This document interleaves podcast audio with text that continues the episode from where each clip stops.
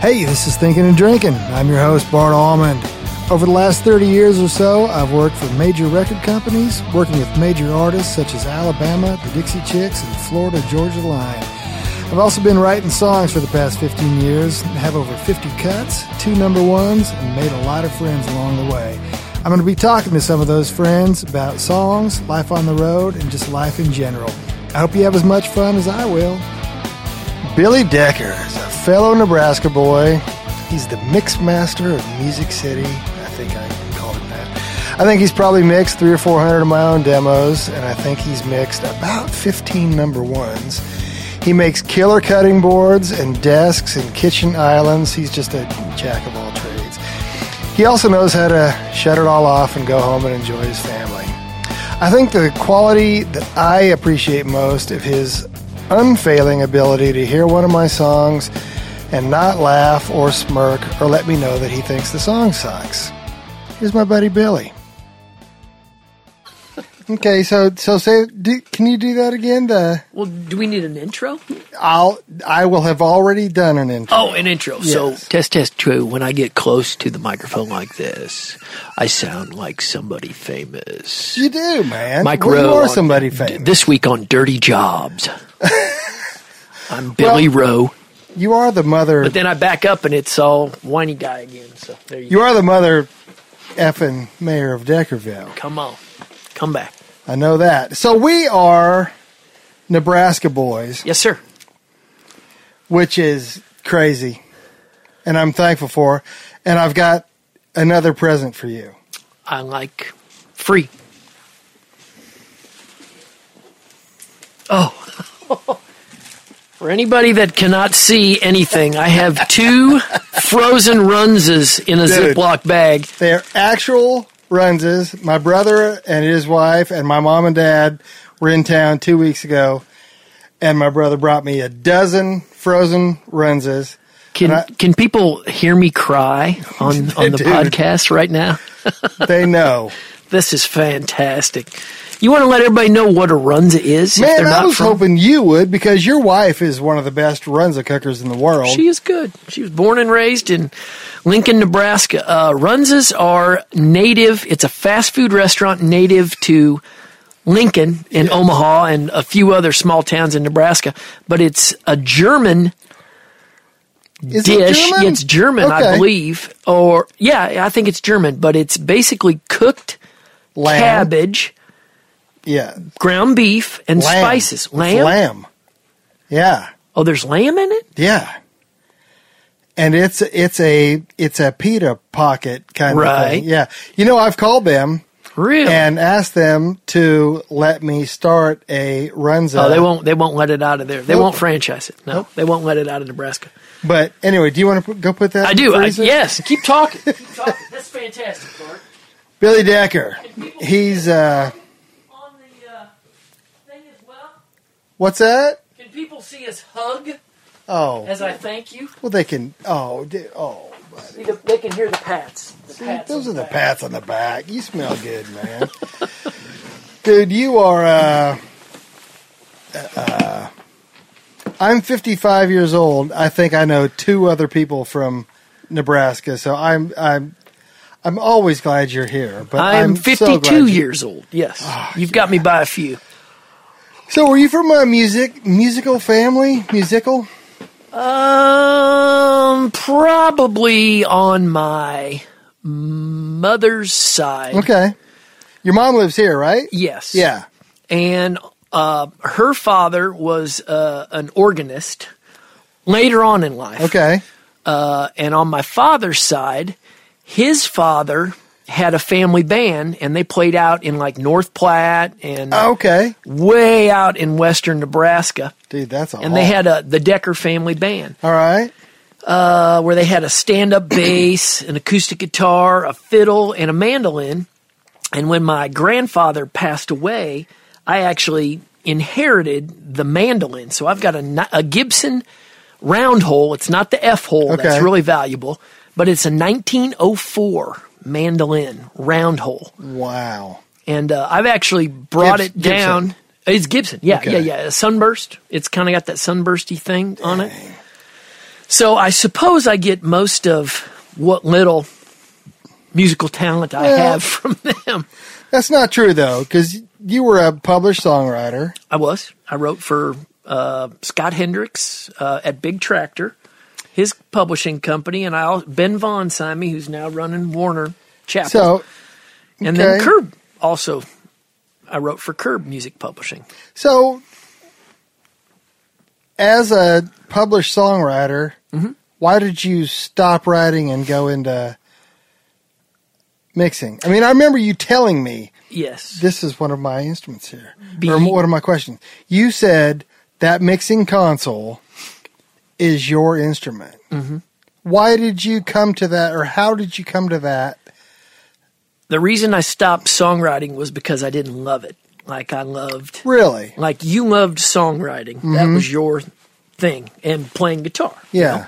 I loved mixing, but I was able to do the songwriting thing and supplement my income for it, but I didn't love it deep down. Okay. So for a while I did both jobs and I was engineering and then writing and then trying to balance and juggle family life and the engineering thing finally took off and so I had to make a choice. It was just too much and I went with what I loved. You think you're better? I mean, obviously, you think you're better at this than than Be- writing. because uh, I love this. yeah. So I somebody once told me it doesn't matter how much you make, how much fame, all that stuff, you're a success if you can get up in the morning and love what you do. Yeah. You know it and then it'll show and Yeah. then if you you know if other people think you are, that's when you get the Yeah. rewards from you know from doing But even if something you don't, even if you don't. No, I, I'm still gives- yeah. just. I'm able to get up every morning. I've been able to provide for my family, uh, put kids through college. My wife's been a stay-at-home mom for 22 years, and uh, I get up every morning and love what I do. dude, So- your studio here, we are at wonderful Woodland Studio. I this place just kills me, Westwood, man. Westwood, Westwood. Studios, I'm sorry. Westwood. Uh, that starts with a W. Well, It's on Woodmont. That's what confused. I was thinking Woodland. me. Woodland. Yeah, that's over in East Nashville. I That's believe. right. Yep, yep. But this place is is phenomenal, and you've been here for six years. Six years. Yep. I was over at Soundstage, which is where you and I would have met and worked together before. Yes, and I For- have a soundstage sweatshirt. Absolutely. For 17 years, I was there and then just needed a change of pace. It just ran its course. So I came over to Westwood and I've been here for six years now. Man, I I never went in there not being intimidated by you. In Soundstage? Yeah. How so? Just because you were so good at what you were doing. And I don't know. if One I of was your- Good. I was fast I was just gonna say and I'm very loud. So maybe that's what intimidated When it wasn't fashionable Well- to be loud, I was loud. you were from Nebraska, you liked runses. No, the speed is like I, I couldn't I couldn't react to your changes fast enough. And I I remember when you you know, like we would change guitar tones and stuff and it's like you know, you were the first guy that ever was like I- I was going like, man, can we put like a JTM 45 on that guitar tone? And I won't even say who the guitar player is. And it's like, oh yeah, Brrr. and we're done. It's like, what?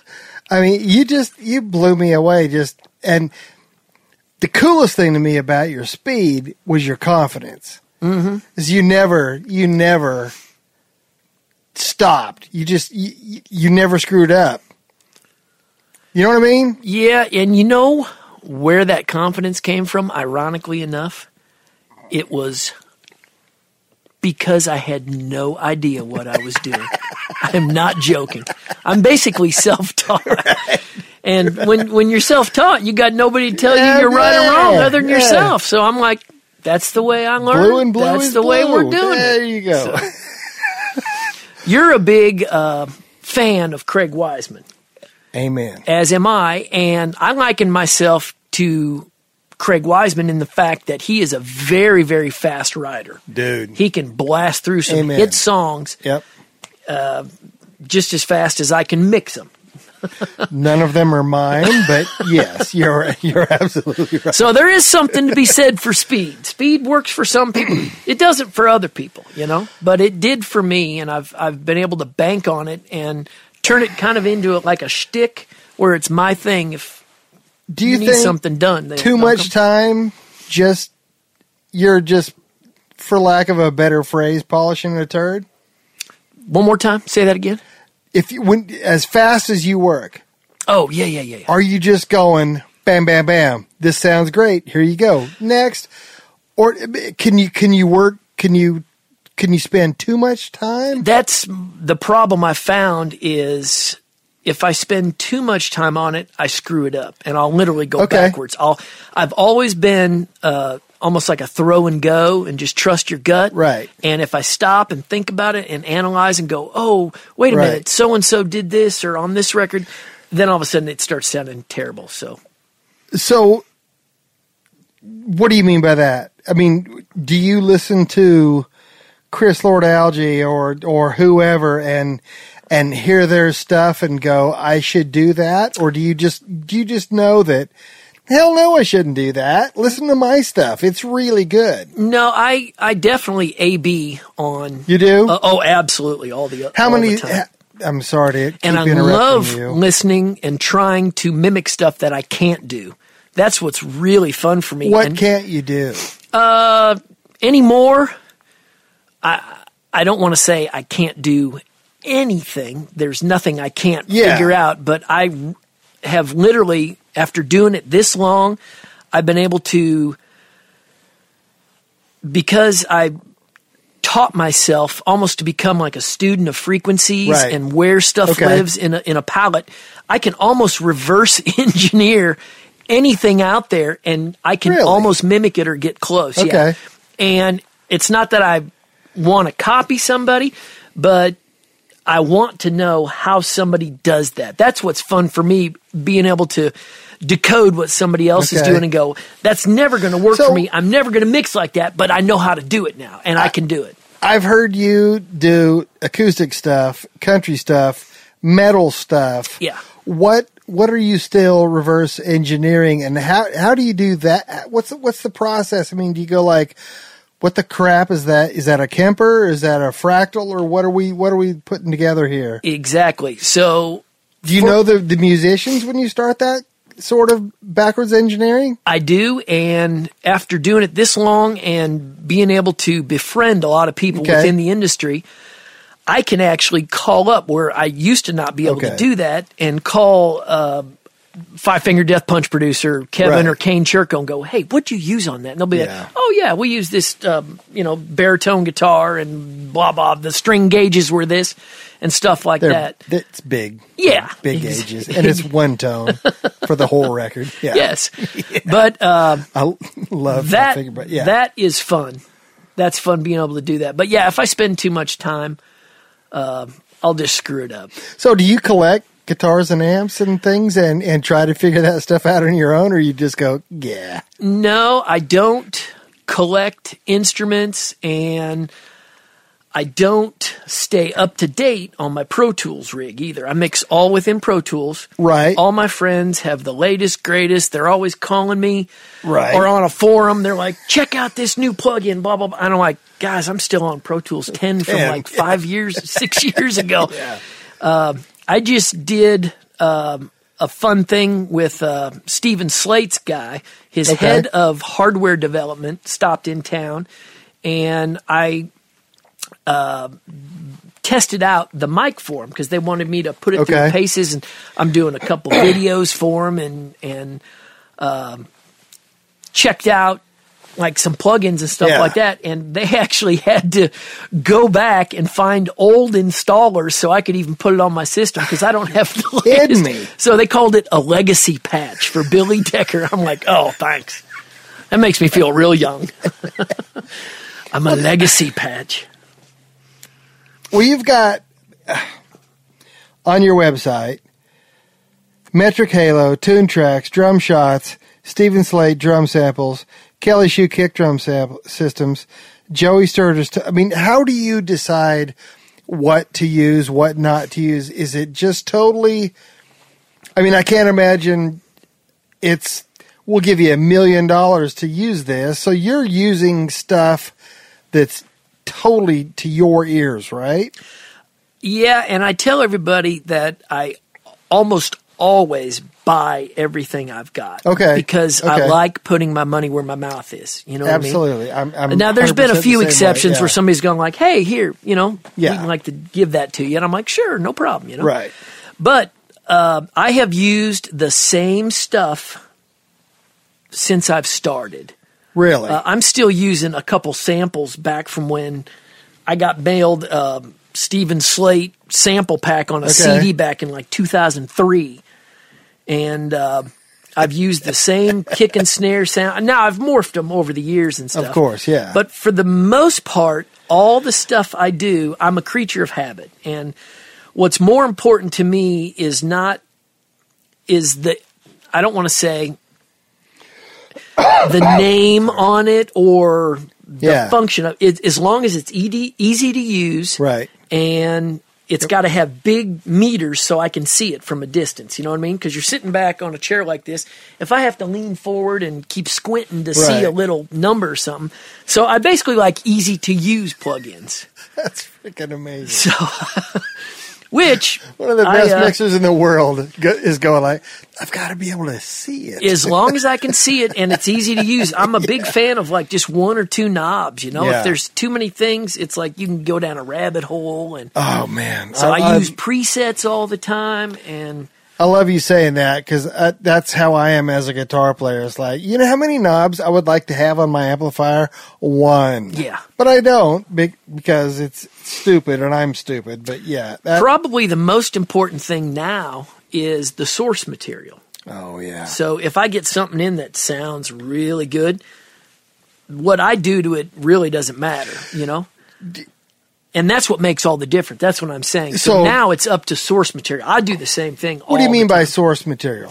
If Um, I send you tracks, Right. And if you did a crappy job right? recording it, Sure. doesn't matter if you recorded it ocean way or Right. in your bedroom. If Okay. you did a shitty job, Okay. it's still shitty. Okay. So I get stuff that's been crap programmed. sounds like crap. crap sounds like crap. yeah. Okay. And if it's super good, then it's going to sound awesome. So, so, can you explain what's the difference between recording and mixing? recording and mixing, uh, I liken it to a football team. So, Have you had this question before? yes, Yes. about 22 times. So, here's my canned answer. So, uh, the linemen in a football team, Right, those right. are the recording engineers. No disrespect to anybody. I'm just making an analogy here. But those are the workhorses. Uh, recording engineers up at 8 a.m. First guys to the studio, work all day, set up the mics. Tight as pants. No guts, no glory. They do all the work and Tight they're as the shorts. last ones to leave, right? Mm-hmm. Yeah. The vocal overdub guys are, let me turn this phone Are the off. guys I'm that sorry. answering the phone call from Steven Tyler? during a during a man. podcast. the overdub guys, you know, make they me come sound in after the recording engineers do their work. They work mid. They work morning till you know seven, eight at night, something like that. Still not. They're doing something that they love and whatnot, but they're still not getting like the magazine covers and the chicks and the. No, I'm just totally joking As you should. when growing up, I used to read Mix magazine when Oh it yeah, used to be love that. like love that. Yeah. the thing, you know. Yep. And always in there, it was mixers. Mixers were like d- the guys doing all the articles. So I said, you know what? Do you know what, they I, were talking about? I had no idea what they Yeah. were talking about, I but I saw them saying mixers are like Yeah. the tom the quarterbacks on the football team. you know? Absolutely. And why is that microphone twenty nine thousand dollars? Yeah. Yeah. So I said, well, that looks fun. I mean, I used to get up 8 a.m., 6, 6.30 a.m., drop the kids off. I was in and stayed to the studio till 11, 11.30 at Yeah. night. Did that for years. And then finally my wife was like, you got to figure out something. Your kids are growing up. You're missing it. I'm not happy because you're never home. She said I'm making Renses. So What the crap, hun? so I said, all right, I'm going to do this. So a friend of mine loved doing that. Yeah. I loved mixing, so I said, I'll make you a deal. You send me all your mix work, I'll send you every recording work. We traded off, and it worked out great for both of us. I turned into just a guy that mixed.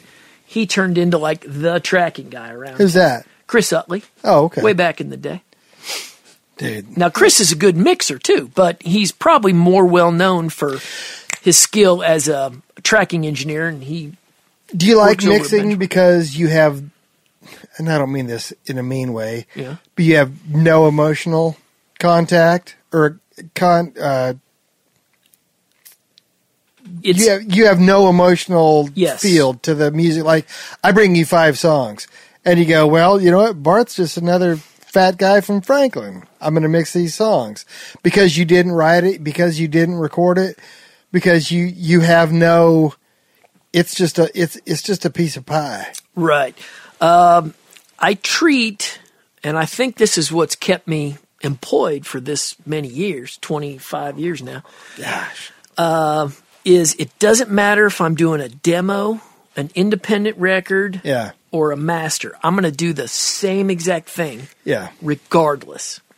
The only difference is, hey, if you want to pay me thousands of dollars to mix a song or a couple hundred bucks, if it's a publishing company I'm mixing a demo for, uh, I will do the exact same thing. But yes, it is very um, easy to detach yourself from Yeah. something you have no ownership to. Right. That, I- yeah, that's a I've better way to put it. had a back in the day when I used to write for those two publishing companies, I got to do my own demos. Yeah. And those were the worst sounding damn demos in the world because I would mix them. And you'd never be done with them. No, never be done. That'd be I think awful. that's how And I'm songwriting like, oh, is. I can make Yeah. this better. Blah blah blah blah. Yeah. And that's why it's really hard. I never produce.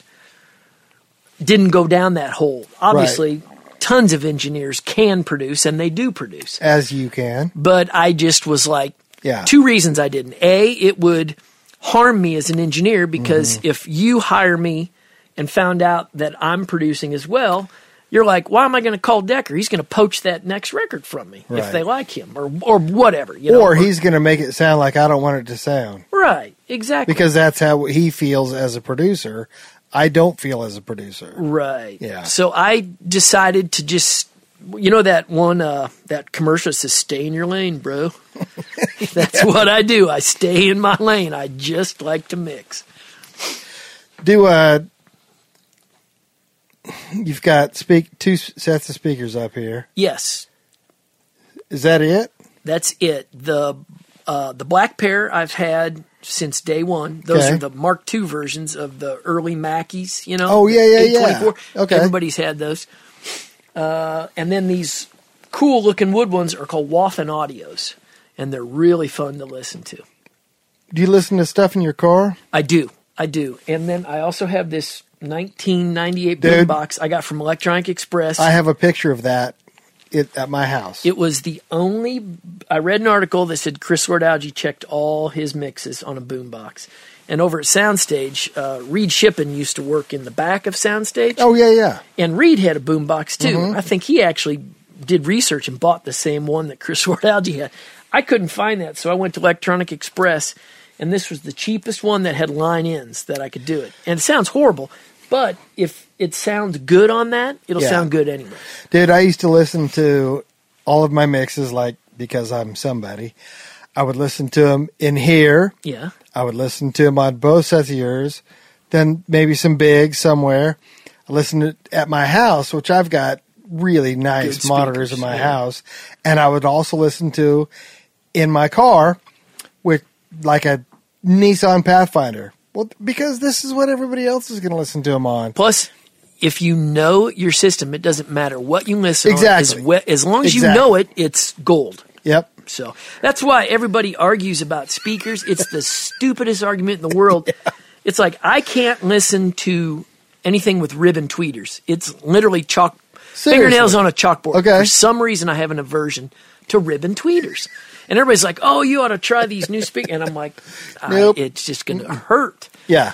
So I do listen in the car and I make uh, the mixes I send out every day. I email to myself and I listen that night, but usually going home But it's an MP3 at that It's an point. MP3, yeah. yeah. and everything sounds muffled and dead Right. and stuff just because I blew my ears out at the But studio all day. But then I also listened the next morning with fresh ears. dude. So That's phenomenal. I got read the liturgy to the, from this guy. He goes, he's a guitar player, and he's going like, "What do you play guitar on at home?" I said, "Man, you know what? My house is also my wife's house." So I have to do it at this level, man. I said I used to have a 112 and a 412 in a closet wrapped in blankets with great microphones. And I used to have 100 watt heads just freaking dimed. And then I would go upstairs and I would see my lovely wife on the floor, cross legged, you know, Indian style, just with her face just mashed up to the TV. And it's like, oh, that's right. This is your house too, isn't it? And I said, then I went to work for Florida Georgia Line. right, And as a parting gift, they gave me a fractal FX. Yeah. absolutely, I'm very And- familiar with it.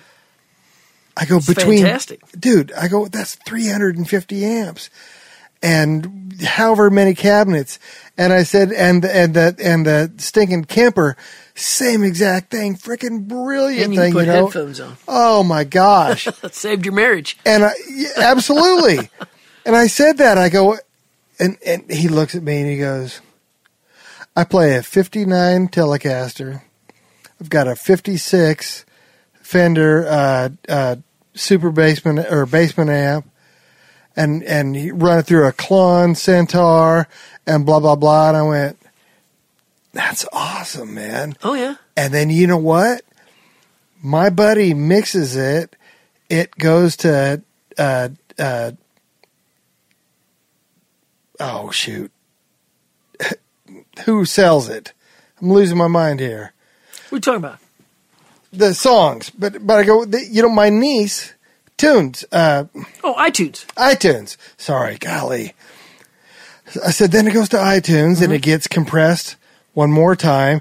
Then it comes back to my niece. It gets compressed again and she's listening to it in a pair of 99 cent earbuds. Right, right. And you're going to seriously preach to me about why my fractal sounds like crap next to your basement amp. I go, I get it, but I don't know, man. It all sounds the same when it hits the radio. you know, Oh gosh. the radio's the great equalizer. And If you can seriously look, okay, this is one of my next questions. okay, all Can right. you mix visually? Uh, I actually mix probably sixty percent with my eyes. Seriously. Yeah. And so I kind of uh, started mixing using templates really Okay. early on. Yeah. I would find a song that sounds good. I'd be like, okay, so I got the next song in. Uh, I would take all that audio out and import the audio for the next song right and overlay it right on top of it Okay. and it would I would hit play and it would be 98% there and all I got to do is do a few rides, clean it Right. up, boom boom boom. So I could just go. That was back in the day when songwriters like yourself would record 5 songs Yeah. and you would bring them to me on a Monday and say, uh, George Strait's cutting tomorrow. We have to have all these done, otherwise I Right, don't right, get a right. cut. So it was my job to make And I sure never got a cut anyway, so that didn't really. it was my job to make sure you didn't miss a pitch because if I keep you employed, you'll keep sending me songs to mix. So it was a very symbiotic relationship here in Nashville. And uh, so that's how I started learning how to mix so fast using templates and stuff. Uh, it wasn't necessary to do more work or make money. It was just so I Right. could get home, Yeah. see my wife and kids, and still keep you guys happy and not miss your pitch meeting. So it was all about balance. We all went home smelling like Nog Chompa. and it all. No, because I, I seriously was on an airplane coming home from LA Mm-hmm. and I saw a big producer Yeah. and he had a- his laptop open and he goes look at that and i looked and it was it was a pro tools grid i went cool i go how's it sound he goes sounds perfect because look at it everything's everything's is lined I go, Lined up.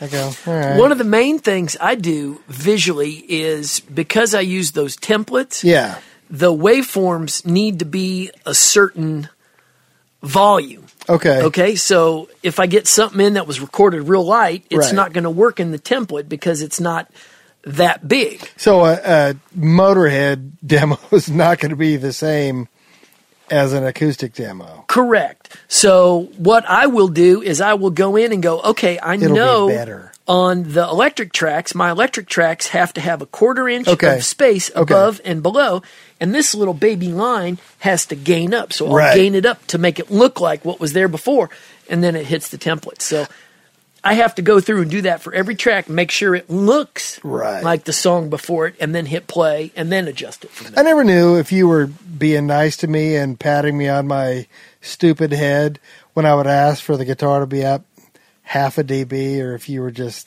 Always. Because- I, I was never that guy that would like say he did it and not really do. No, I was never that guy. I always just love 'cause love because no, but I, I th- one of the brilliance of to me of you was you knew which writer you were working with. True. And it's like if Fat Bart walks in, you go, okay, this is a guitar day. Which Bart isn't fat anymore. Bart used to be a little husky, we'll say back in the day. Now he looks like a railroad track. He's Uh, a, Ne- skinny as a Nebraska rail. Husky. But you would, but you would know. Yeah, yeah, yeah. Just like in recording, if I walked in and Pat Buchanan was my Sure, my guitars guy, are gonna be it was a guitar day. Leading the party. Yes, Yeah, okay. absolutely. Uh, How do you go from demos to albums as Uh, a as a mixer? Is that just sorry? I'm I'm sorry. I'm interrupting you again. No, no, no. Is- that that's a good question. Is that from going from writers to producers or writers to artists? That goes from writers hearing a Okay. demo. Okay. the first gig I ever got was from an artist that I did a demo for, and they said, "Oh, take a shot." He had a record deal. Okay. take a shot at my record. Nice. So I went ahead and mixed uh, a song. They took it back to the record company. The record company says, "This sounds great. Let's keep going." So they gave me another one and another one. Pretty soon, I did Hmm. a full record. Uh, six months later, it came out, and I'd never done any big re- full records before. Uh, six months later, it came out, and the song was called "Going Through Hell" by Rodney Atkins, and it was a like a six week number one, and That was a hit, right? it was a hit. It- hit, it- yeah. right there. So, and that once that hit, uh, then I Is that started really getting six weeks number one. it was back in the day, five or six weeks. I, I want to say it was six. Yeah. So amazing, man.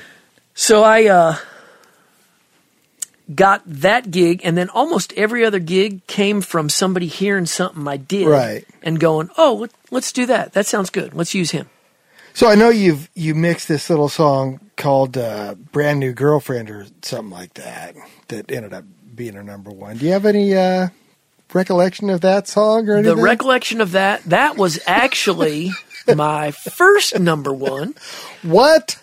produced by a guy named Lee Miller. Yes. The artist was Steve Holy, and the writers on that. I'm a little foggy on that myself. yeah. a couple of nobodies from what I remember. something almond a l m o n d That- like the that's kind close. you eat. Uh, Yeah. no, that was your first number one, was it not? Second, Second, what was your first one? can't take the honky tonk out of the girl. Ah, At, you could also say that was my last number one. Unlike that you, you that had, was a good run. That was on the, that was the longest running song I've ever had on the charts. So I know that made you guys some cash back in Yeah. the day when stuff ran longer and and lasted on the charts. You would get paid accordingly, correct? back in the day where we were paying off houses. With Yes, stuff like that. Yeah. thing was like what fifty six weeks. something crazy. It was unbelievably. but honky tonk was inside the top five for nine weeks. Was it really? Yeah, I mean that's I, again, it's, it's dollars and cents and apples and oranges. But that was fun though, wasn't it? oh man, Back in the day, You know what? Music Row's disappearing. All these tall, skinny houses and condos—they're tearing down all it's the. disappearing. But you know what? You and I were just talking about Craig Wiseman, and Mm-hmm. uh, we just had him on here, and and he was still just. he would just close his eyes and smile and talk about the wonder of writing songs. Just as excited 'Cause as you, ever, huh? you know, man, as many times as we were in the studio, oh yeah. and you would you would write a song with some booger eating moron that you couldn't give a crap about, but then two days later, there's Pat Buchanan or Tom Bukovac or and Greg Morrow, and they're they're recording this song, and you're just going like, how the crap are you guys making that sound like that? Yeah. and it's just it's just mesmerizing man i just i feel bad for people that have never d- been a part of that because it's it's so magical it is so wonderful and wonderful in in like the wonder of the whole thing Oh, Oh, just to experience it Ah. once. You know what? There's an idea for you, Bart. You need to have like the Nashville experience where people come down and they get to Oh, see a session and listen to it go from. Somebody's probably done that, but it really is. It, it's almost like remember that movie, The Wizard of Oz, and you get to peek behind the curtain at the end. Oh, man absolutely that Well, would be so cool to let normal who's people the wi- that aren't in the music bit not normal. Well, yeah, they are normal Yeah. if they're not in the music right business. who who would the wizard be would it be you would No. it be me would it be it would be the the musicians, the behind the scene, the, eh, the whole thing would be the pull the curtain back and can get you to see imagine the it process. being Bukovac though going, hey, man, hey, dude, yeah, check it out. he and check I it out." have uh, something in common. We both chopped our fingers up. He got he, I got mine with a table saw, and this got Oh, put my back gosh. on about five years ago. I've never known that. Yeah, and it's pinned, so now I can't even play a D chord because I have to reach up underneath there. So if I did pick up a guitar, I've got that guitar sitting right over in the corner, Which is- that's just for looks. Going home with me. And I think it's tuned to like a open tuning where I could just put one finger on if I need to replace something. you on- and Dolly Parton. yeah. but uh, Tom hit his with uh, He was putting a mixing console in an anvil case. and it got smashed or And it cut. came right? down, Yeah, yeah. And he basically had to relearn how to play for a while, didn't he? Until it Yeah. all came back. And so did I. See that big did old you really? scar right there? What's that from? uh, mini bike wreck? Shattered all the Wow. bones in that wrist, and I had I would I would put a guitar between my knees because I couldn't turn my wrist over, Really? and I would just And you relearned it? Yeah. Mm-hmm. yeah. My head knowledge was there. I knew how to go from a D to a G to an E to an E, but I couldn't make my hand do that. So yeah, dude, being I going still have some like numbness. It's almost like ringing in your ears. Oh, yeah. But in my finger, it's almost like you know when your leg falls asleep. Oh, yeah. That's the way it feels all the time. Dude, I, I tell my wife going from average to average was was really quite a challenge for me. I so went I went from average to below average when that happened. so you've mixed 15 number ones. 16. Can you hear a hit? No, Can anybody? no, No? Seriously? no. You'll hear a song and you go that sucks and then 9 months later it's it's number 1 on the chart or or you hear a song and you go that's a freaking hit and 9 months later it's not even in You know what? At the heyday of my mixing, I mixed fifteen hundred songs one year, and that was back in the demo factory days when it was kicking out. You know how many hit songs I thought I heard I, out I of know those fifteen hundred? how many of mine. None. probably literally 1200 i mean that was back in the day there were so many good songs Oh Yeah. and You think songs were better then? I mean, Uh. just looking back, old curmudgeon. Look at yeah, I- I remember when blah blah no blah. I'd, No? I'd say they're I know- different it's different, i think yeah. different would be because nobody used to do the oh, oh, oh, Yeah, you for know sure. nobody Yeah, did that right. and it was all intro verse chorus turnaround you know and now there's like different combinations of stuff Yeah. like that but my take on that is everybody likes something different so Absolutely. and what a lot of times determines a hit is how much money and how much juice something has. Uh, and nowadays, it's how much promotion or how hot they get on one of these Yeah. social media formats. That also will make a song a hit that maybe some people don't think are. Yeah. So, I- you know, I quit guessing. I quit Man, guessing. don't All just- my job is to do is to make it loud Do you listen? and sound pretty. I'll let everybody else decide if it's a hit. do you listen to country radio? I listen to The Highway Okay, yeah. more than anything, him, yeah. just because I Yeah, like to hear me the too. new stuff and Yep, see me too, what's out me there. too. I will listen to country radio when I have a song on the charts because I love to hear Oh, what dude. the radio compression does to my mixes, so I can go next time. Maybe I shouldn't have turned that snare up quite as loud because Seriously. 97.9 lets more of the snare through, Okay. whereas uh, 103.3 compresses it more and makes it sound a little tighter. Really? And and then 95 is playing a lot of the older stuff, so I can Yeah. hear stuff that I've mixed 10 years ago on Right. 95. So every once in a while I'll do that, but And it, it's still- I like Sounds like Ricky Van Shelton. yeah, I like hearing stuff I've done so that I can figure out what to do next. Because in my eyes, I hate everything I've done. I've never mixed a perfect song ever. I, I can't even get close. That's because you're awful. yeah. No, you know, that's super interesting because I know from being in 10,000 radio stations, Yeah. I know they, they speed it up one or 2%, but I didn't know about the, the EQ. Mm-hmm. That, that's freaking interesting. So I, I but really you, so, you- and you can hear that I can. in your car. because I deal with that kind of process Right. all day long. So I can go, oh, Wow. I wish I Okay. wouldn't have laid into that maybe or, or squished it a certain way or Right. used a faster attack or a slower attack to let more of the transient come through because the radio station was banging it down anyway. So it was like getting double hit. So I Have you shouldn't ever- have hit it as hard. Have you ever been to a radio station to, I s- have. to see how they do that? I have. Have you and- ever talked to an engineer or something? I have. And then I took that knowledge, called my friend over at Georgetown Mastering, Yeah. Andrew Mendelson. Oh, yeah. And we tried to set up a radio station compressor. Back in two, it was during the Really? Rodney Atkins stuff. Okay.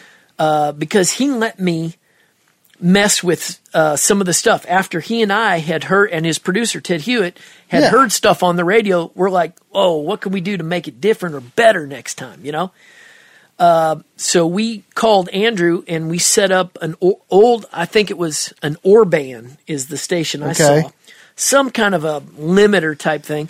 We set that up. He mimicked it because he knew what all that stuff Yeah. is, you know. I would do a mix. I would print a CD. I would run down the street like three blocks over to Georgetown. Yeah. And he would play it through that, and we'd be like, "Oh no, we need to push the snare up.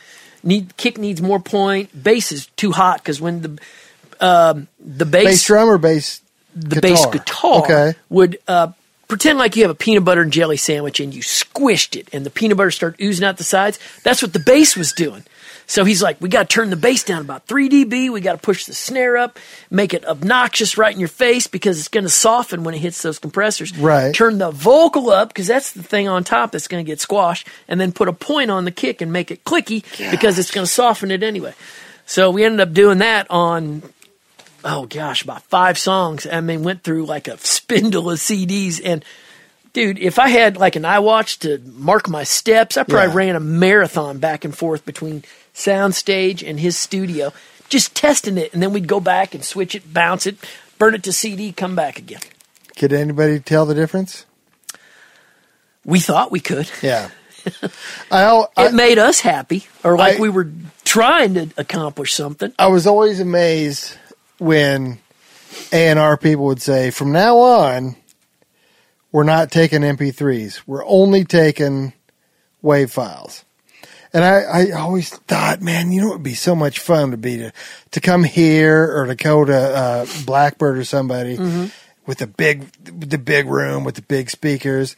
Go here's a piece of paper and a pencil. Oh, and side by side. Yeah, and get AD. like five or six A and R people, and go.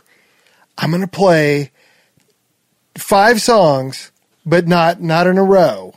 So I'm not gonna A B them A B A B A B, and I want you to tell me which one is the MP3, which one's the WAV file, and if anybody gets it right, Oh, that's funny. you're getting Cookie. you're getting WAV files. And I just I I don't know. I'm an idiot. That's funny. Yeah, now everybody's so accustomed to listening to like iTunes is the MP4s or whatever. the Oh yeah format yeah is, you yeah. know? and the highway and all XM radio. Okay. I don't know what it is, but they play either MP3s or MP4s. They don't play WAV files because I think there's something to do Really? with the satellites getting it down to you fast enough or the streaming bit rate or something. It's above my pay grade. But yeah, they play the the lowest quality that's passable because it I don't know if it saves space on their hard drives or what. I but didn't it's- know that, but I knew they. it's terrible to reference to. I when mean, I listen to stuff, I know they're playing stuff that I go like that guy doesn't have a record deal. So, well, so I can hear some bit of difference. yeah, yeah, it- but it- it's it's not even the fact they don't have a record deal. It's just they play everybody. Even if Yeah. they do have a record deal, they're playing the lower quality Interesting. because of the streaming or the transmission to the satellites or Right. something. So it's not very helpful to me or from an audiophile perspective to like go, oh, that's sonically good because it's just the, the lowest common Yeah. denominator thing. Whereas at least the FM radio is playing the full resolution. Right, right, You know, right, and yeah. now it's getting hammered Yeah. on their processing, so it's not a good judge either. So do you find going back to uh, speakers and and cables and all that stuff? I mean, does that does that matter?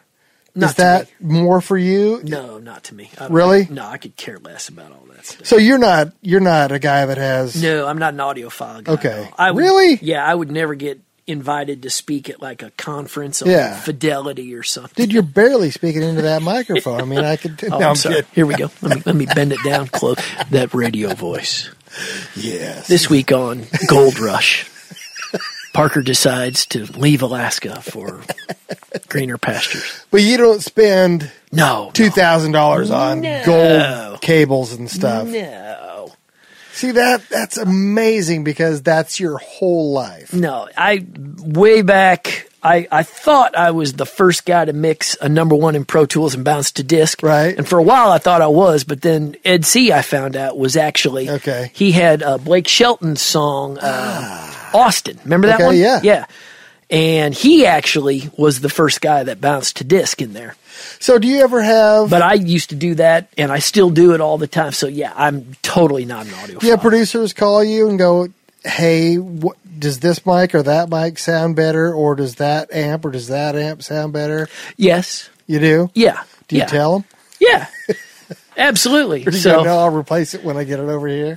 No, no, no. I uh a lot of times though, to be honest with you, that's all taken care of before I get it. Okay. And I just get a Dropbox link with the audio in it and I just go to work. I assume They're like, just don't fuck it up. Yeah. Don't kill my career. Well, I mean, I would assume that Blake Shelton knows this is his mic.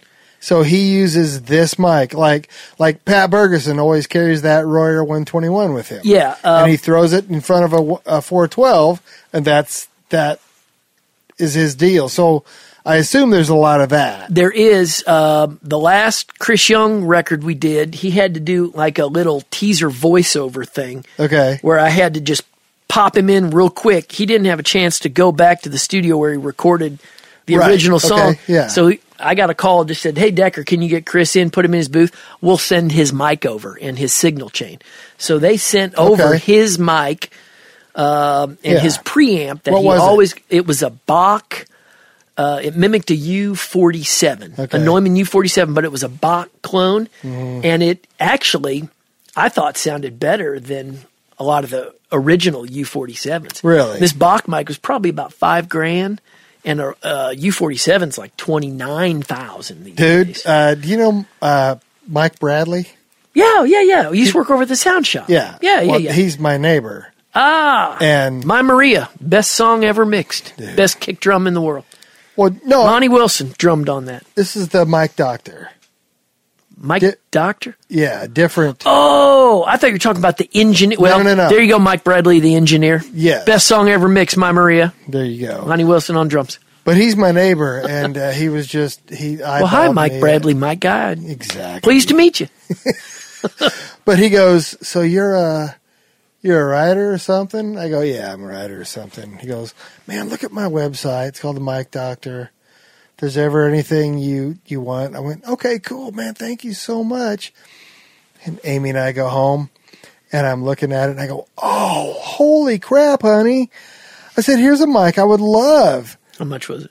twenty nine grand. Oh god. And I said, but oh, but you know what? This one's only twenty three grand. I would like, and I I talked to him. I go, dude, I I promise you, there's no talent in those microphones. There's no ideas in those microphones. Those microphones will not make me sound That's funny. any. But I was like, yeah, that when so when you talk about a thirty thousand dollar microphone, I mean that that's not even unusual. Mm-hmm. yeah. And yeah, I, I can't tell you if it sounds any better or not. It probably does. I don't know. A lot of the older ones, unfortunately, have because they're so old that they're noisy and they're scratchy Oh, yeah. and that are The there's always ribbons are something going- breaking up. So and- these new recreations are just fantastic. yeah.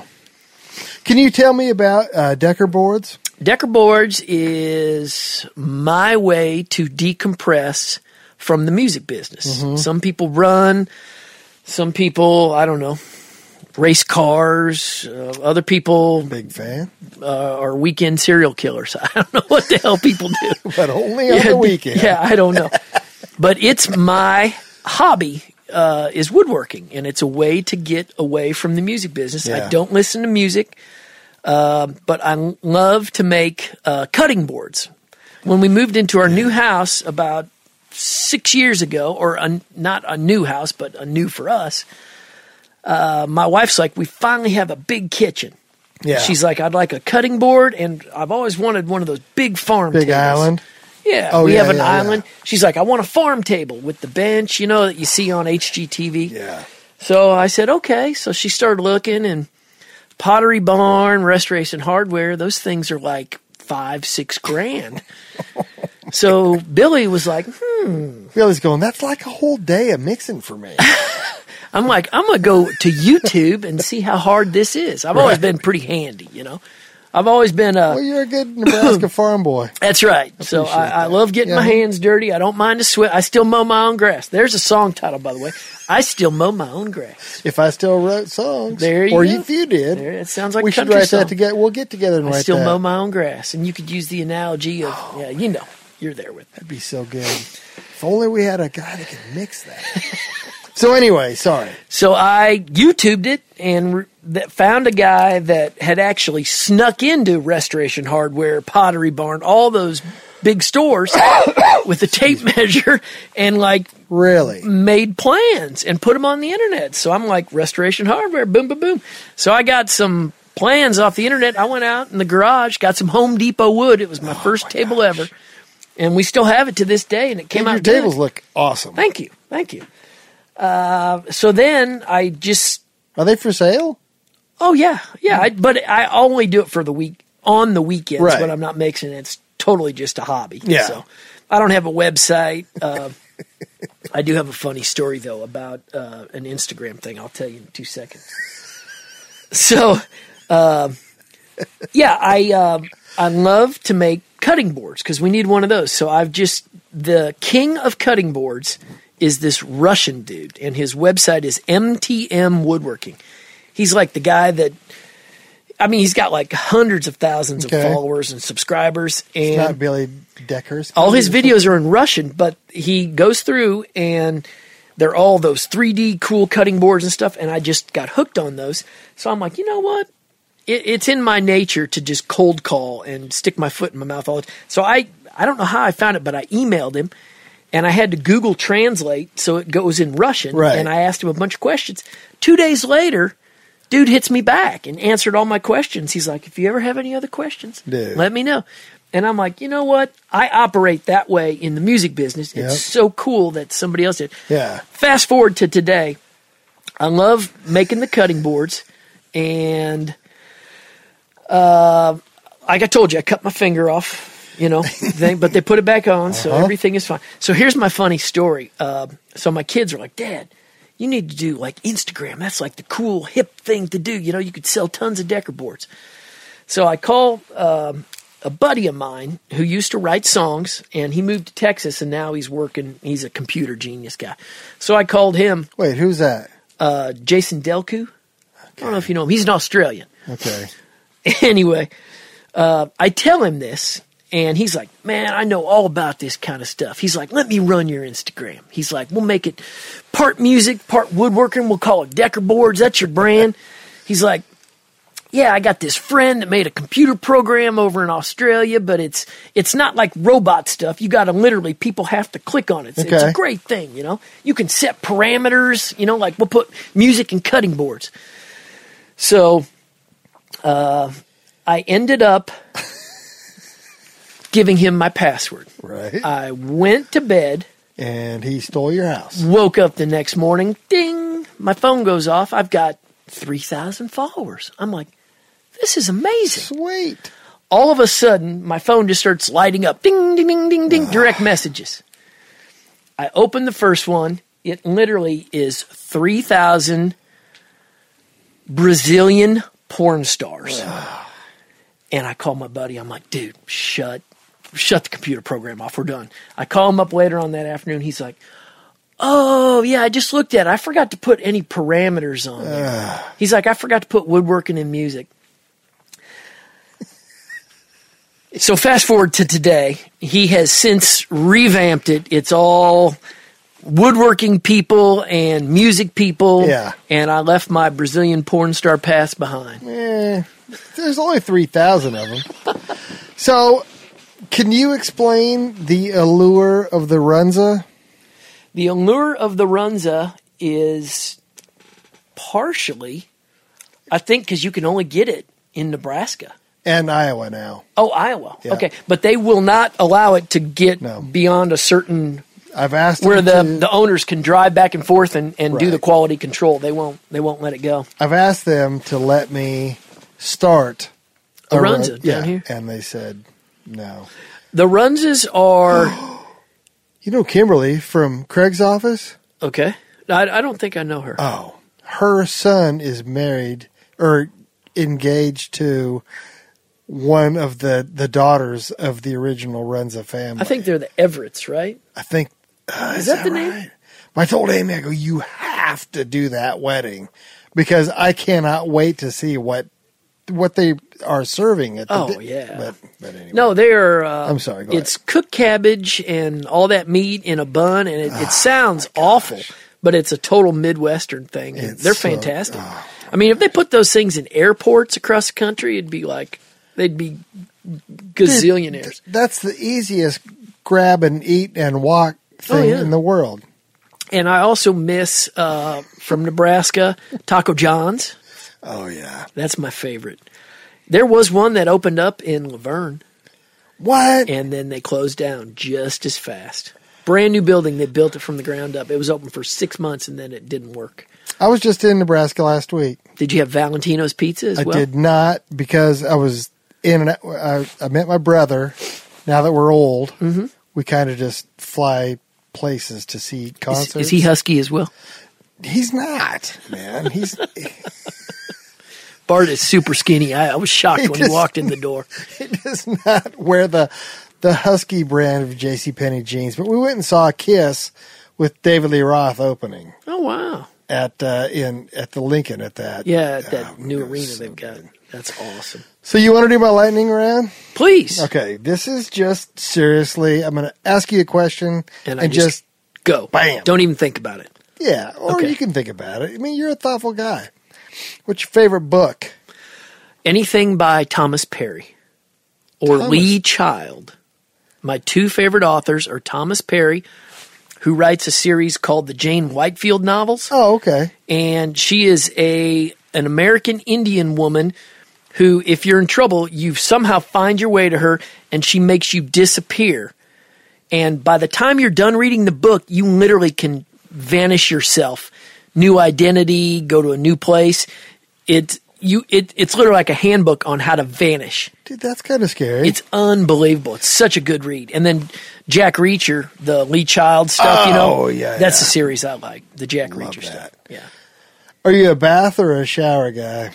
Uh, shower in the morning, but I love baths at night and hot tubs. So last night I sat in the bath uh, because I was out woodworking Right. during the afternoon, and I had to put Epsom salts. I'm 52. I was a little sore and I washed down those Epsom salts around me with two IPAs. And I had my iPhone sitting on the side, and I was watching uh, the news or something, or Netflix or something. And Right. it almost fell in the wa- my phone almost fell in the bath.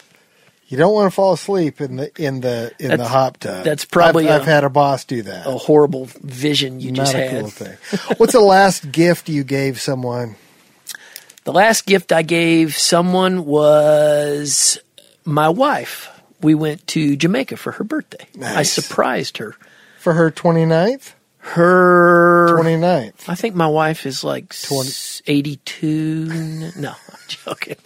She's younger than me. She is 49. Isn't that cool? My Yeah. wife is 13 years younger than She's me. not even 50 yet. She's a baby. What's the first concert you saw? How old were you? And did you get a t shirt?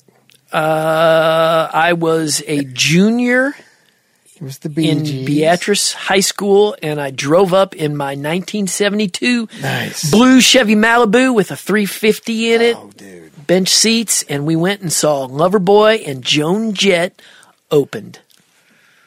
And yes, I bought a T-shirt. And the Was that in Lincoln? that was at Pershing Auditorium. Pershing. Yep. And the bass player, I was in I was the there. second row and used to stand on there was Oh. no seats. It's just sweaty bodies Yep. up there. And the bass player in the song Hot Girls in Love, he hit a note with his right hand and he pointed right at me in the second row and I went like this.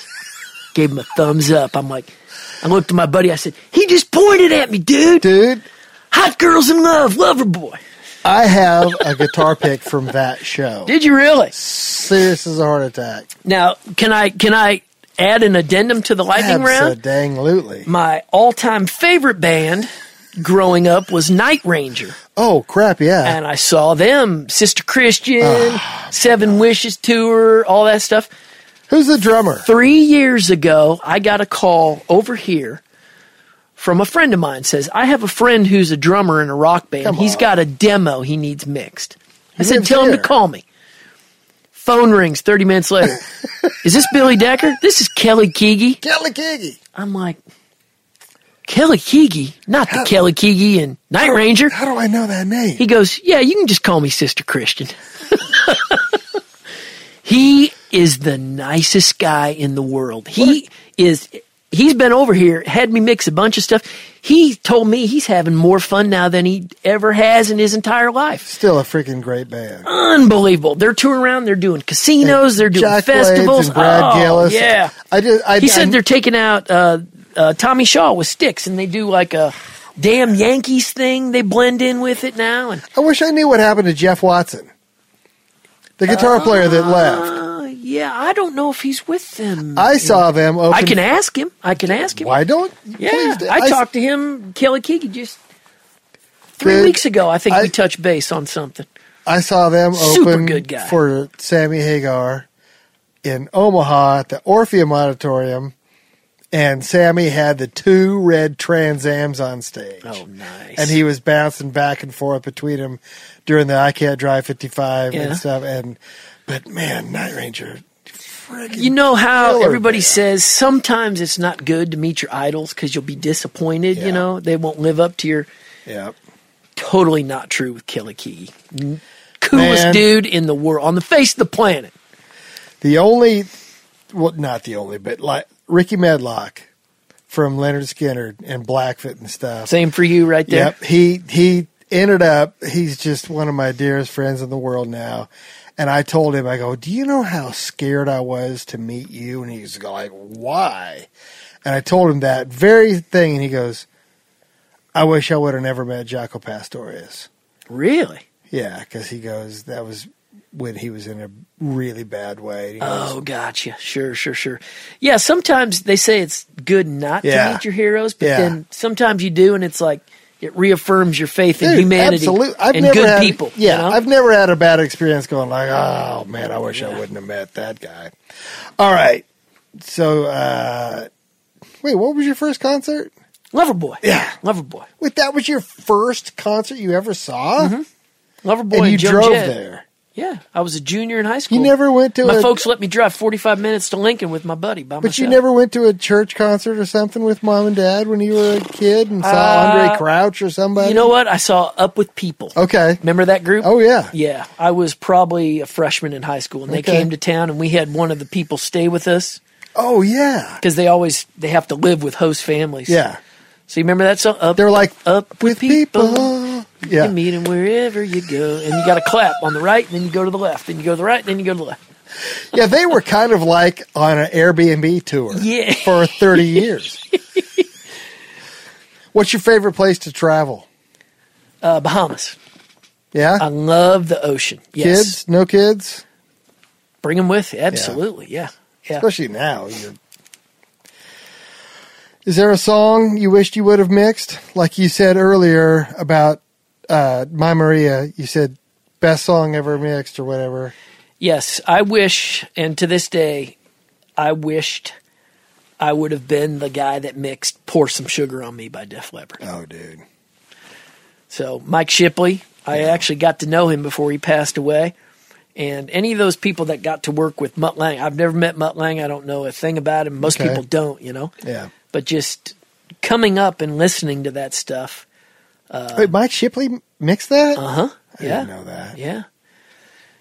So that would be Hmm. the one that I would be like, I could uh, die and go to heaven. Be like, eh, let's pour some sugar on me, guy, right there.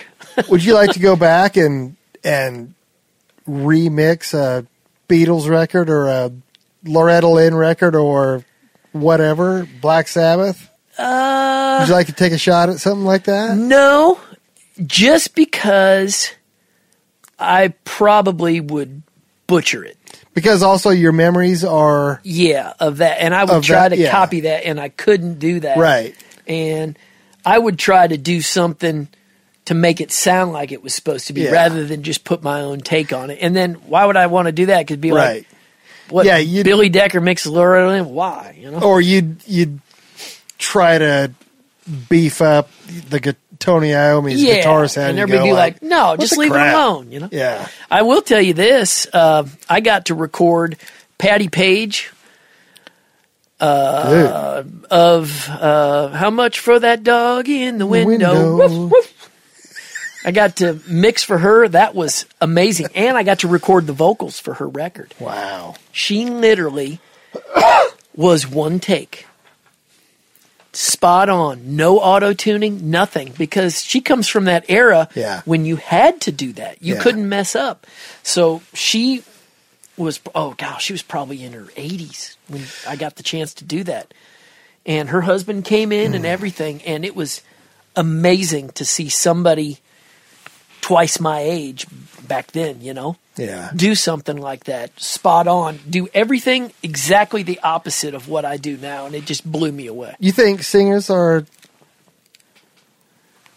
I don't want to say worse now. No, I- I- but they're I'll- more lazy now i'll tell you what because I, i think i can put anybody on pitch i can put anybody Yeah. on beat yeah what i can't do is give them that tone that the masses go oh that's pleasing i want to hear that more So that, in my estimation, everybody uses autotune. Everybody gets pocketed. Everybody Yeah. gets tuned. Everybody gets punched in. That's just a given. But you you got to have that special something. Otherwise, Dude. I, I think. I mean, I can sing. yeah I can sing. Oh, I, yeah. I don't. I can sing on beat. I can sing Sure. on tune and in pocket. Do I have that quality? Hell no. I don't right got that magic. But technically, you're right there. Sure, you can sure. tick all those boxes. Right. I always wonder that. Amy and I listen to because when we're driving down to Mississippi or to Nebraska or Mm-hmm. whatever. Listen to I. I kind of just demand if we're going to listen to country music, it's got to be at least '80s, if not before. gotcha. But same thing with rock and roll. If you're gonna, I, I want to hear Bob Seger. I don't necessarily want to hear Black Veil Brides or or whoever. Gotcha. Not against that. Nothing against them. Sure. But you're right, and and and you look at Sinatra and those guys were talking about that stuff, and they would do five songs a day. Merle Haggard, five songs a day. Sure. Willie Nelson, five songs a day. Tony Bennett, five songs a day, and you go, holy crap, listen to those songs. Yeah. Those guys were just banging them out. Rattling it George off, yeah. Jones.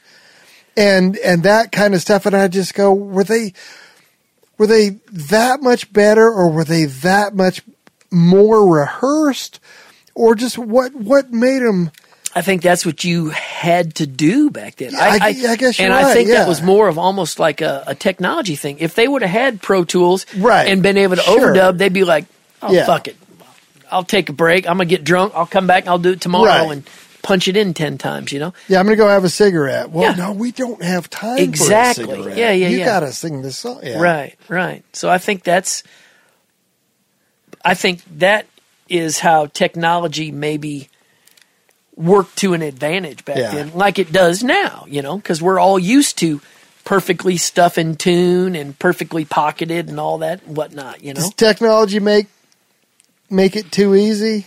Mm, It makes it fun for me because it gives me even more confidence Yeah. to know that if you come in here and say, hey, Decker, I want that, I want that slow down, speed up sound, it's like, I can do that. Right. Where back in the day, I would have, on analog tape, I would have had to have turned the machine off, Right. push play and record on another machine and somehow have it speed down, then flip Rub the your tape thumb over. on it. And yeah, exactly. So, uh, to me, it's fun. Yeah. Being able to have all that arsenal and try to find something new to use with it or do with it, you know? I told a story on the podcast that nobody's heard except me. But I, I said my brother and I used to literally on the turntable put stacked dimes and nickels and quarters to try to slow the record down Mm-hmm. a whole octave.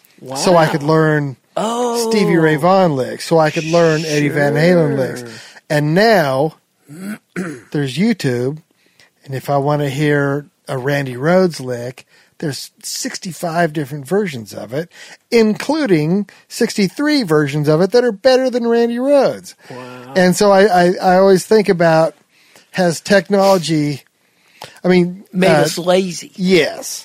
Yeah, yeah, yeah, yeah, yeah, I Steve will. Lukather always says, somewhere there's a seven-year-old in his bedroom that's way better than any of us. Right, right. And so I, I think about that kind of stuff. Is are are they better or are they better?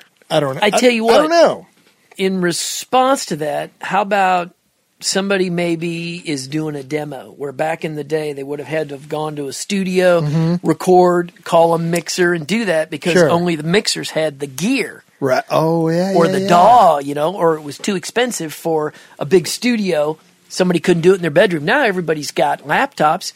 They might just go, you know what, let's just do the demo here. Boom, press play, turn in Yeah. the publishing company, done.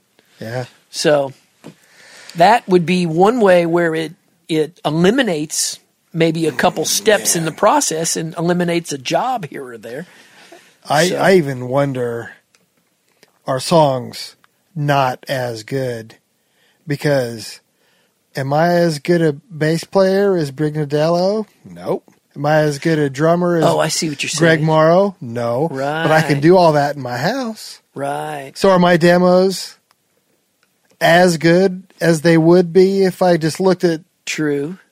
those guys and went, "Holy crap!" But then you've Uh, you know? got the the new generation that didn't know yeah, what that was Well- and they've become skilled at doing the program type of stuff. So I mean, in 10 years will will another generation look back on them and go, does it not sound as good as back in the maybe these guys are the geniuses now and then it's probably a generational thing, Bart. We, we should just say fuck it and move to the just- Bahamas, my I'm favorite just glad- place. Hey, I'm just glad I'll be gone before that happens.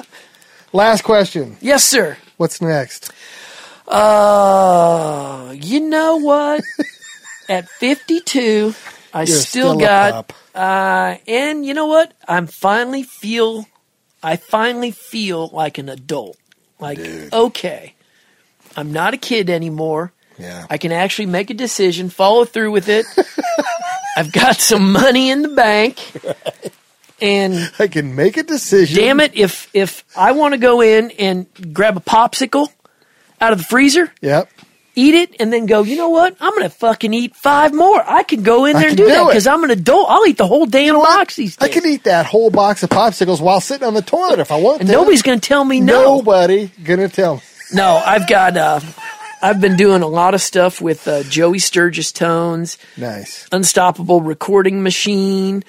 Uh, I've appeared on their, their, uh, online school. I've spoke at some conferences. I've met a whole That's awesome, man. brand new f- gang of friends in the hard rock, heavy metal, modern metal community.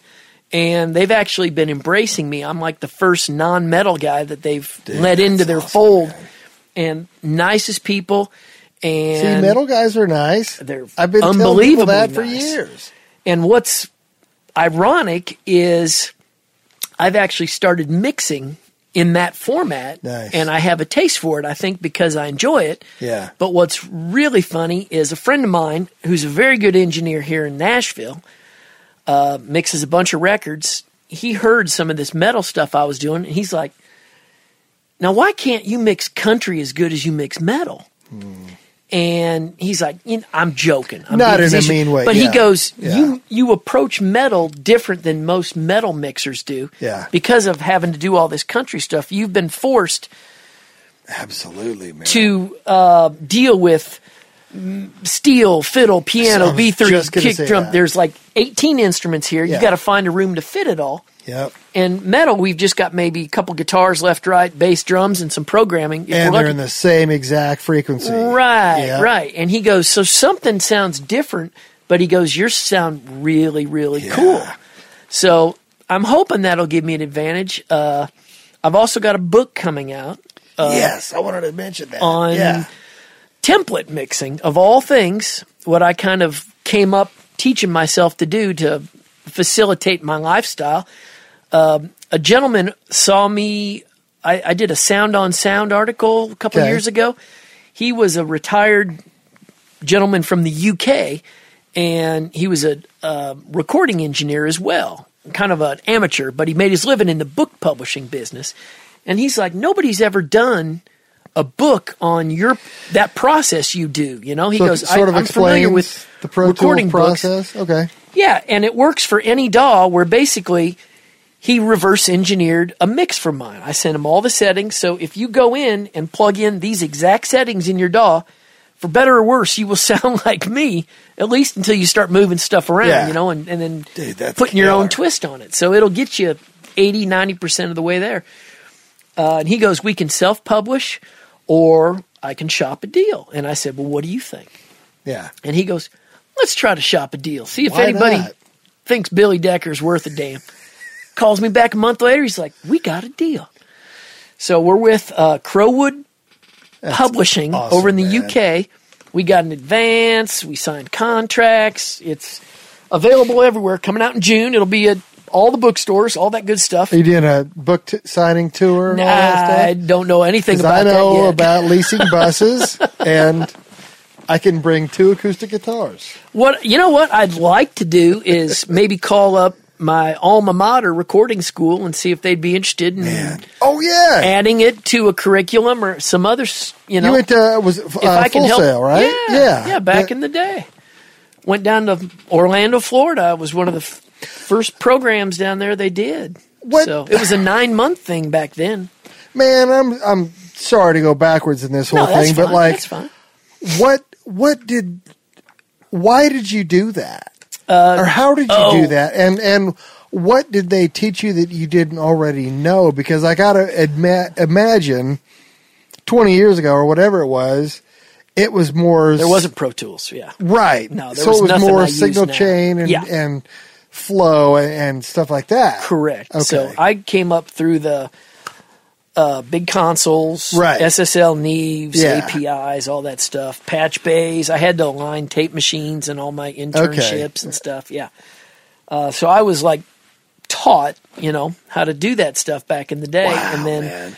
I had to teach myself Pro Tools eventually when it was Yeah. just coming out so I could speed up my workflow, all blah, blah, blah, that whole thing, you know.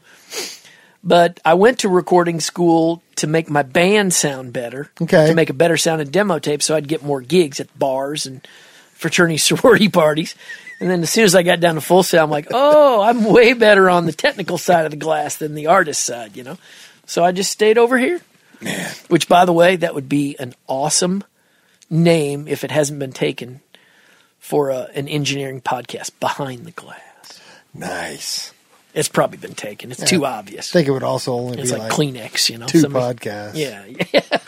You know, well, I stuck a 57 in front of the 412. okay, what's next? What else? It's probably been taken. uh, we kind of took the Motorhead version of everything louder than everything else. That's funny. Okay.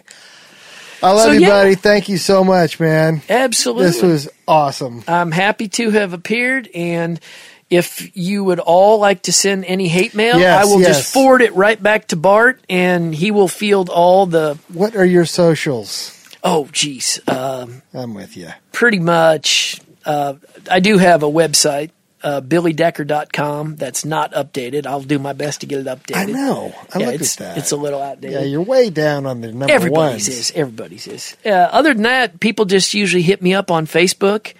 Uh, I do Instagram? have Instagram. Yeah, Decker boards. Decker for the- boards. The, Decker boards there. Uh, I am really vigilant and really cognizant of returning all emails within like 24 hours, and I never let a phone call go overnight. So I will call you back by the end of the day. Dang. And I always preach that, uh, not only for my own Yeah. well being and livelihood, but to other people. But that's how you've kept, besides being good, that's how you've kept working for 30 years. And ironically enough, I've actually gotten gigs because they literally Yeah. said, You were the first guy that called us, Called us back. back, Congratulations, you've got this work. So there you go, for better or worse. There's my two cents to and you're a snappy dresser. I smell good, You my room smell good. it's You're nog chomping. clean here. shaved. I mean, what, what else is left? I do put smiley faces on my toenails usually when the summer comes out. Nice. I They're put all 'em- they're all trash from playing tennis, so I cover up the nastiness with uh, I put smiley, faces. on my kneecaps. Do you really? Yeah, Nice. I learned that from Ozzy. Thank you, my brother. Thank you, Bart. See, you soon. Bye. Bye.